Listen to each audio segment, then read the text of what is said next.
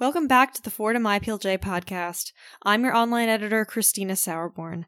This week, part one of our interview with Orit Blankrot and Margot Cornell, Vice President Business Affairs and Director of Legal Administration, respectively, at NBC Universal. Staff correspondent Mike Rivera talks with Orit and Margot about their work with The Jerry Springer Show. In this episode, Orit and Margot talk about how they got their start in media law, problem solving for a broadcast television show, and how they advise to help the show comply with FCC guidelines. Enjoy!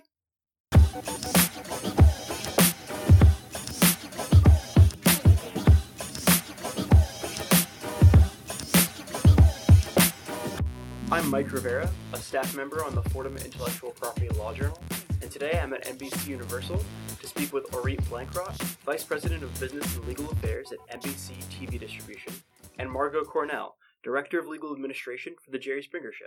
Thank you so much for joining me today. Thank you Thank for you having, having us. us. We're excited. Absolutely. Uh, can you tell me each a little bit about what you do at your job?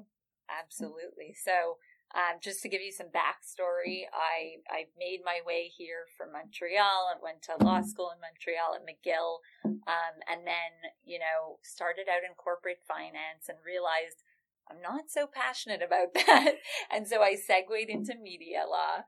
Um, and currently, I oversee various productions. I work on TV development, um, and I essentially support all of the various groups that help bring TV to fruition um, for audiences around the nation. So that's kind of the long and short of it. Um, yeah, it's a really fun gig. yes, same here. I'm the director director of legal administration for the Jerry Springer Show. Um, actually, I've been here for about six and a half years. Um, I did not go attend law school. I have my undergraduate degree. Um, but I started at the Jerry Springer Show as the legal coordinator um, and also worked for the Steve Wilkos Show. And I made my way up to legal director about about one and a half years ago. I handle the day to day legal and business affairs for the show. Very cool. Uh, so I know Margot, you already touched on it, saying that corporate law. I'm sorry, Orit, No, no, you already touched yeah. on it, saying that um, corporate law wasn't really um, what you were interested in. Yeah, But can you each tell me a little bit about what exactly attracted you to media law? Absolutely. So I I have a background in journalism. I did my undergrad degree in journalism. I always had a passion for it. I was always into writing, even as a kid, as far back as I could remember. I, I remember writing in a journal, I want to be a journalist one day. It didn't quite work out that way, but I was able to marry the two things that I really love, which are law and journalism.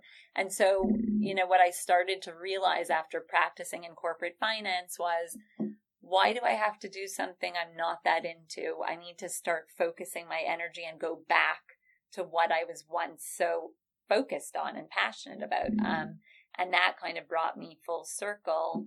Uh, when I left corporate finance, I knew I need to pour everything into getting back into the space that was exciting to me. Um, and that's what I did. And it wasn't an easy road, but I did it. Um, and, and I guess we could get into that a little bit later and um, I could let you know how that happened. But yeah. Of course. Yeah. Um, actually, kind of same here. I kind of stumbled upon media law. I um, when I was in college, I majored in radio, TV, film. So I also initially was interested in broadcast journalism. I wanted to be Katie Couric or something. Um, and I, you know, going towards my senior year, junior, senior year, I, you know, was always interested in law, and I was kind of thinking about the idea of law school. So I declared a minor in criminal justice. And once I graduated, I was looking for jobs, and I was looking for jobs in production and maybe as a legal assistant. And I really just stumbled across the legal assistant position at NBC, and it really marries my two same thing marries my two passions together for um, you know media law and TV and law. Um, you know, this job is really interesting. It's fun. It's you know a different thing every day, and how you have different challenges every day. So it worked out well. yeah. Absolutely. So, can you each tell me a little bit about what your day to day responsibilities are here? Yes, absolutely. Um, so it would be hard to define any given day, but what I will say is part of my job is really working with the internal client. So as an in-house counsel, I'm at their whim. So it might be um, a project that originates from the marketing team. Um, marketing may have a really cool initiative that they want to do. We just had one um, where they wanted to bring in a bunch of social media influencers, and we had to get contracts signed for each of those people, get the, that content on our you know social platforms, um, and working with them on the actual content, making sure it doesn't kind of go awry from our guidelines for our shows, although it's hard to do that for some of our shows. Um, so it might be something like that. It may be, you know, the ad sales team that calls me up and says, you know, we want to start using programmatic, you know, a digital platform and we want to implement this tomorrow. Um, it might be, you know, a story idea for a particular show that has certain legal risks or business risks associated with it where, you know, someone will raise it to me because they don't feel comfortable making that decision on their own. Um, and so, you know, it, it might be a contract negotiation with for talent, like with an agent, which happens often because we produce and develop TV. So um, if we want to do a pilot. So those are all of the things that may come up at any given time, depending on the, the season and the time of year. A lot of the development happens over the summer. Um, and then, you know, we start, we start back into our typical production season as well at the end of the summer. And so I'll have to go out and do training seminars for all of the producers um, and you know director and the people who are on these shows and give them a refresher on some of our legal guidelines and um, you know business issues that we face. And so that you know there there's your synopsis but it changes every day. It really does. So hopefully that gave you a you know some sort of an idea of what i take care of. Of course sounds very dynamic. Mm-hmm. Um, it's kind of similar in my my case. Uh, every week is a little is the same, but every day can be can be different. Um, you know, for two days out of the week, I'm in we're in production. We're taping the show, so I'm actually in the studio. Um, there, I'm reading scripts for the show to make sure there's you know no talk of third parties or maybe some like minor uh, custody issues. Um, I sit in the control room while the show tapes for any major incidents. And we don't tape live, so we we edit. You know, we can edit things out. Thank God. Um, yeah. but you know, if someone, you know, we have to throw a T-shirt on someone because her top, you know, was a little too low or something. like that's what you know. Sitting in the control room, we we can control it that way, or um, you know, direct the director to make sure she has a lot of really good audience shots because you know there might be an issue with you know the way someone the um, a wardrobe that someone has on stage. Um, I review pictures before the show for copyright issues or logos. Um, you know, I can help. I help our legal assistant and coordinator with any difficult guests, and also wardrobe. Um, we check all the guests' wardrobe beforehand um, to make sure you know it meets our standards for the most part. Um, so those are busy days, but on non-tape days, I'm kind of at the whim of our our executive producer if she has stories to pitch um, or story ideas that you know I might have to bump up to Orit. um, you know, I work pretty much seven days a week. Um, our heavy booking period is actually Friday, Saturday, and Sunday. That's because we tape on Mondays and Tuesdays. So, um, you know, we're kind of up up late nights sometimes um, trying to book the guests, and then they and they pitch their um, if the guests have any medical or legal issues they pitch the stories to me i assess them for risk um, ask questions you know again maybe bump it up to someone to discuss it um, i screen shows i screen every show for standards edits um, um, I, high production. We might be taping a high production show that has a fire act. Um, so you know, it's kind of vetting that, um, making sure we you know discuss with health and safety or a fire marshal. Um, um, yeah. I review promo if we get a, a promo or an ad. Um, I review scripts. I review. We have someone vet them. I review the diligence. Um, any again anything that might come up like we might our social media department might have something that they want to do i review that.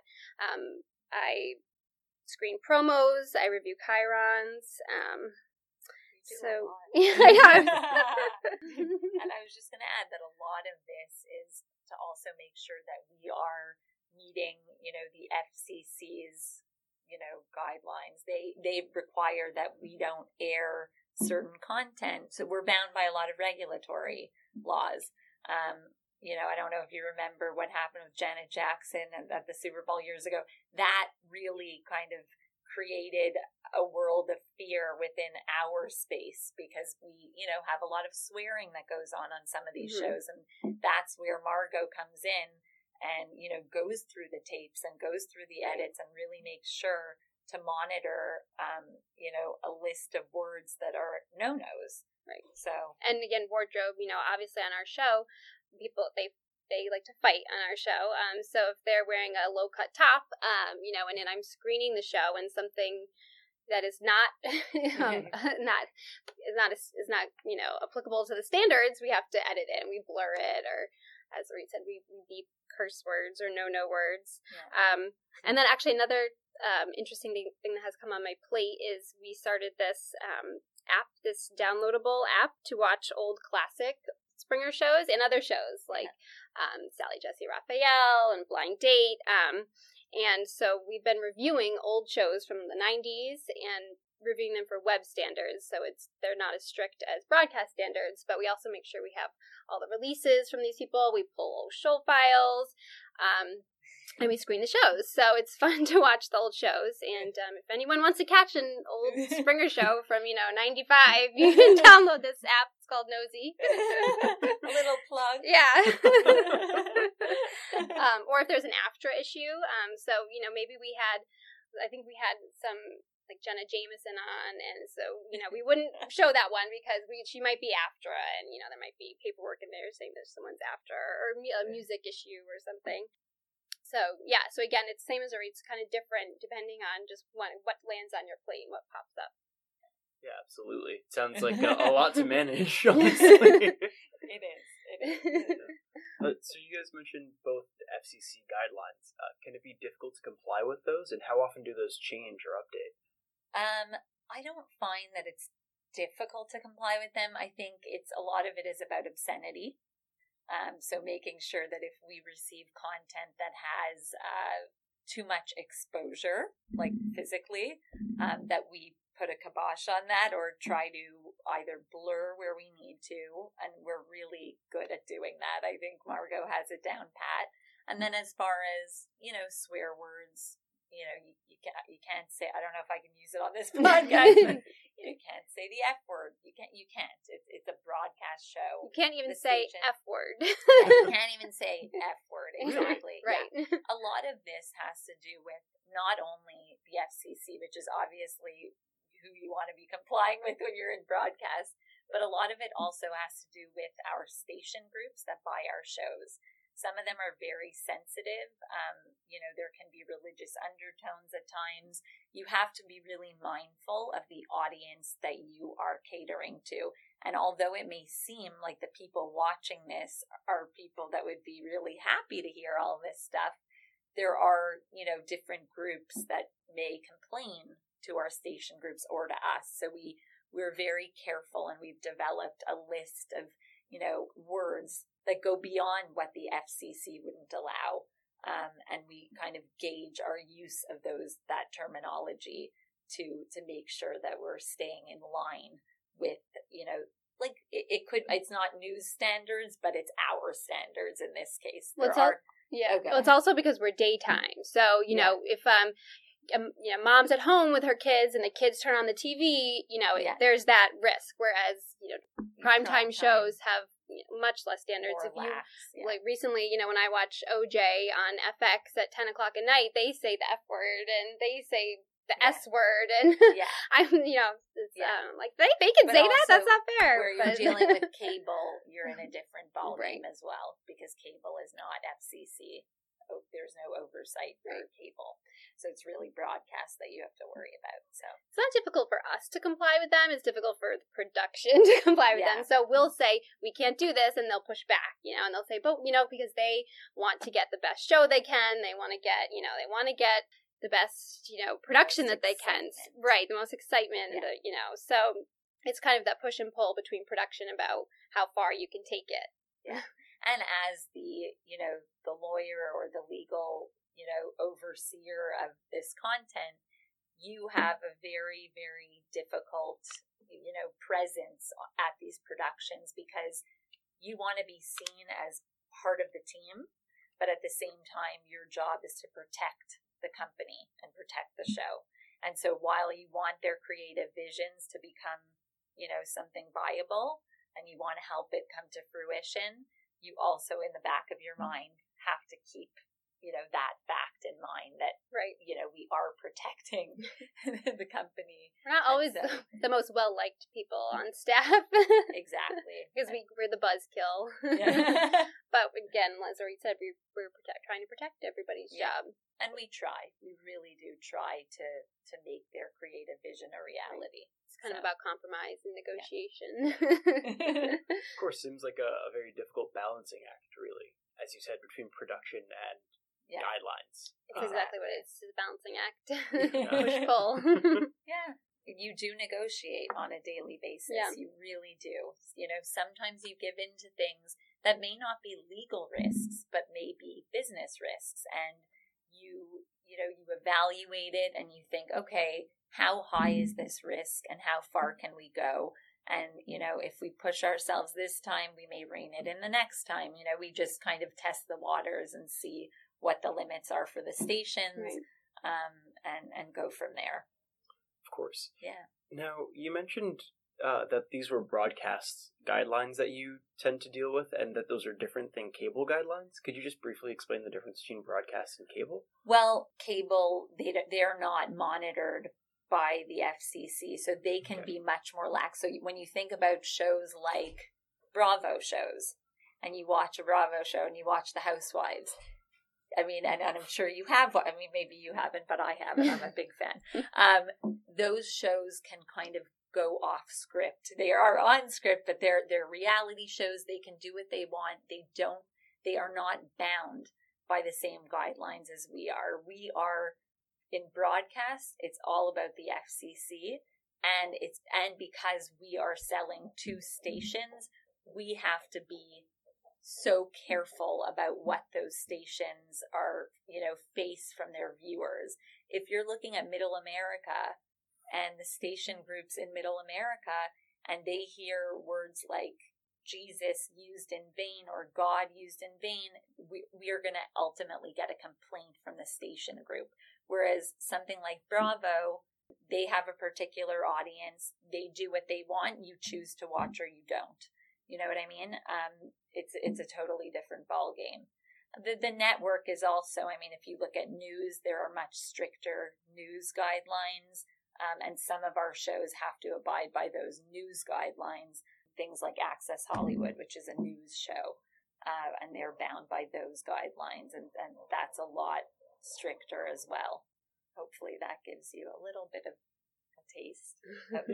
no, absolutely. Actually, my mom loves Access Hollywood. As like an aside, oh, good. That's actually good to know. Yeah. but we need the demo to go down a little bit.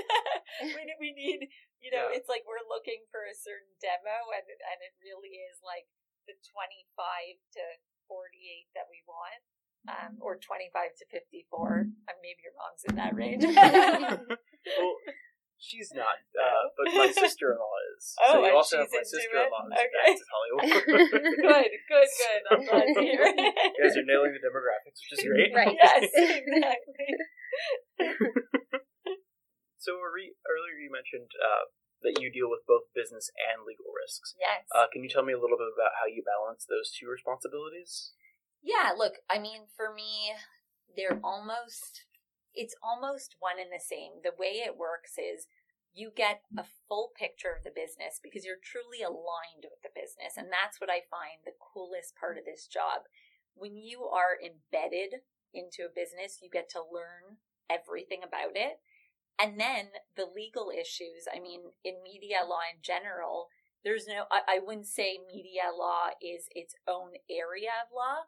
I would say it has so many different facets to it. It has, you have IP, you have privacy issues, you have potentially labor issues that play into it. If you want to, you know, do a reenactment with a kid, if you want to use a kid in your production, um, you have international laws that come into play. And so what ends up, and you have the regulatory stuff that I've been talking about that really informs a lot of what we do as well in our branded entertainment initiatives, um, where we have to make sure that advertisers that come into the show, their messaging and their claims are appropriate claims and are well substantiated. So here you have just, you have tons of productions going on, you have tons of development happening, you learn kind of the financial scope of the business and then you're able to like you know employ all of the skills that you've learned through you know throughout both law school and then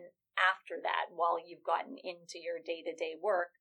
And you know it's i think that's what makes it really cool. I love that part of it. I love that i'm not isolated to one small area of law. I mean if you look at nbc as a whole there's a litigation group there's a um, an advertising legal group and they specifically focus on that. But with my role, I actually get to do all of the above. I get to be involved in, you know, potential litigations. Obviously, we bring in sometimes outside counsel to the extent we need to. We also have an internal litigator that helps us. But I, you know, I handle the advertising related work and, and all of the regulatory that goes into it. I handle the marketing issues and, and or marketing legal issues that come up. Um, and so I think that's the best part that you're never limited to one narrow area. You really get to just take on whatever it is they throw at you and you, you learn to to really spot the issues quickly and sometimes you don't have the answer but sometimes you we were discussing this this morning that you know who will you know you know the issue and you kind of you have a good idea of what it is. And the cool part about working at a large network is that you're like oh you know what? I'm going to call so and so in the in the labor group um, because you know they may know what's going on with this you know this negotiation for aftra or you know whatever it might be the labor negotiations that go on.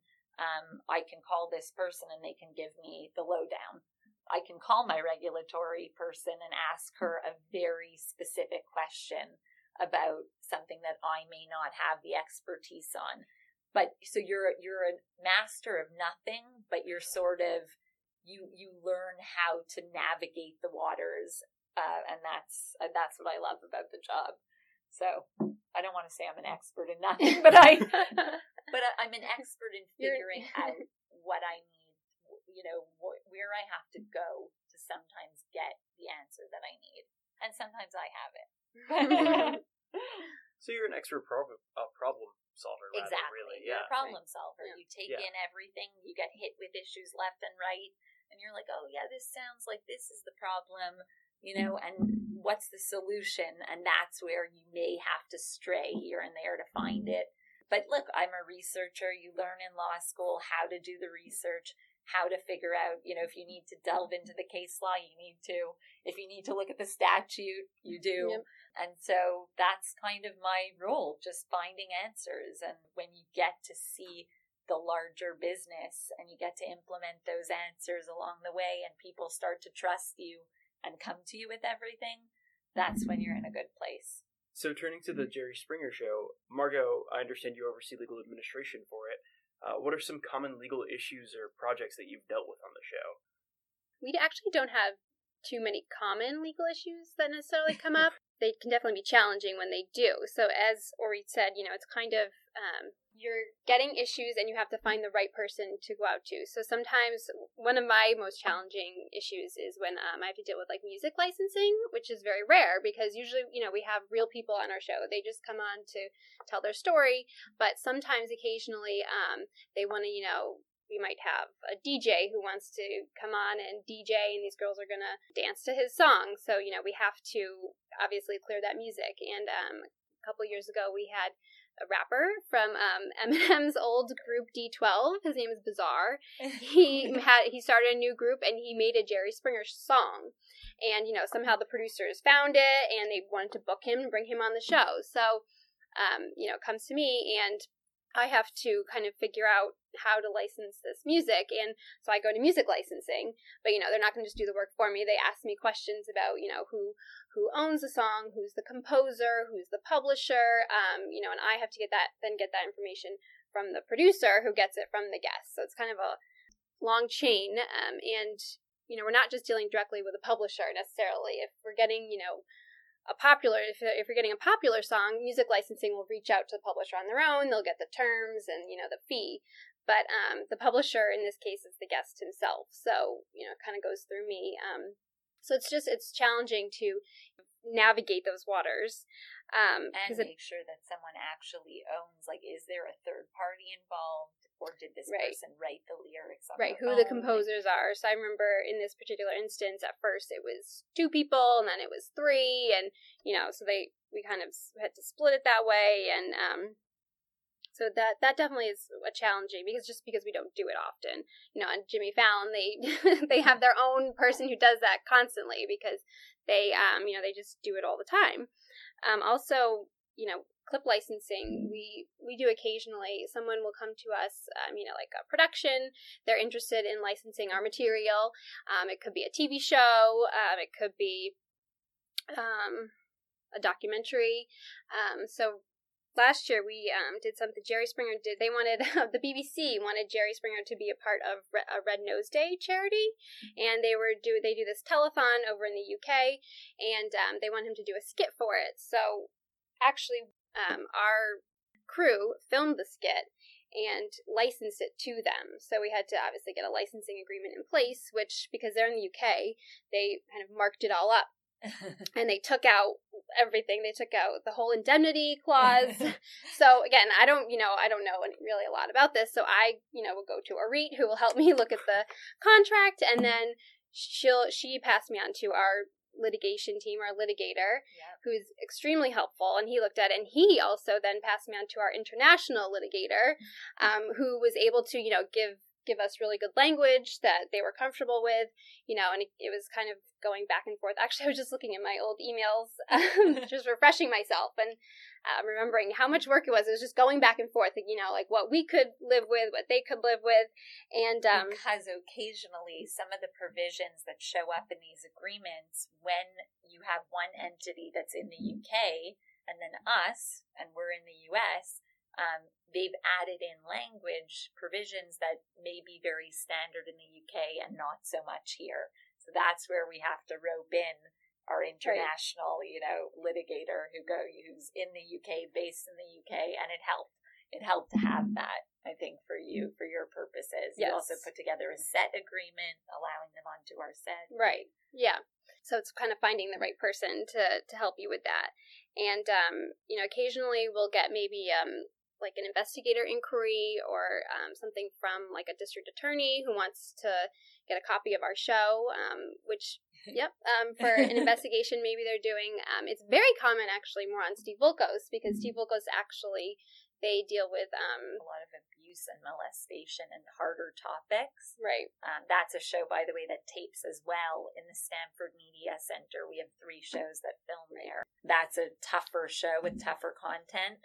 Um, but you get them, you get those kinds of things. Yeah, occasionally well. we'll get you know a request for a show. So or or maybe someone just wants a copy of the show. Well, we will not give a copy of the show without a subpoena. Um, we do that, which maybe or we can explain that a little more why. But um, it's you know because because we're under the umbrella of NBC and we could possibly be deemed a news show.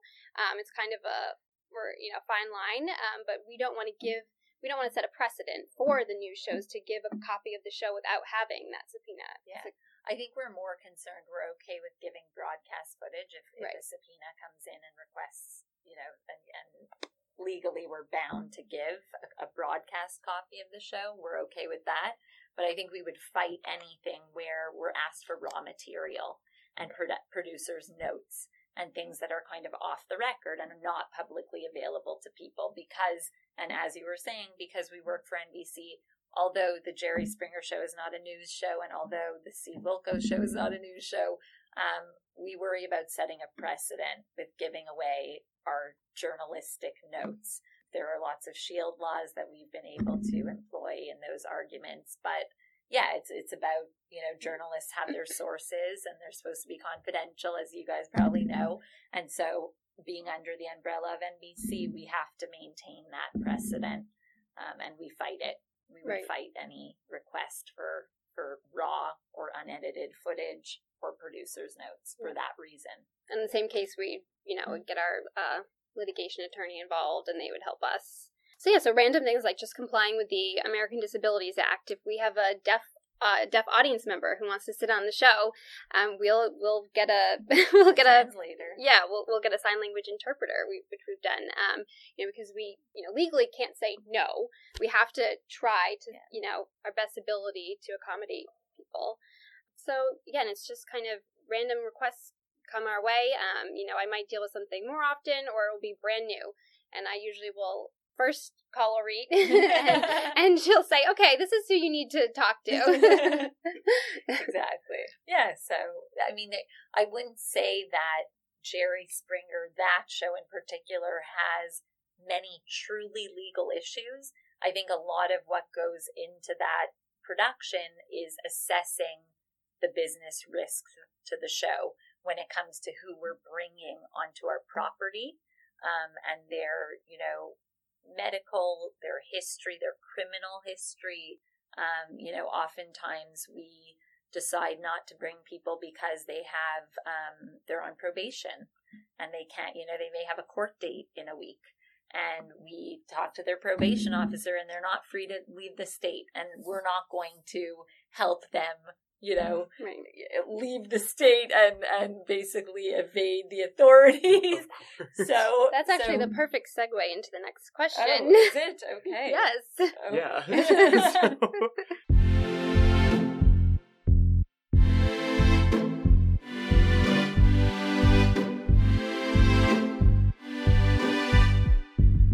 And with that, seems like a good place to stop. Tune in again next week for part two. See you then.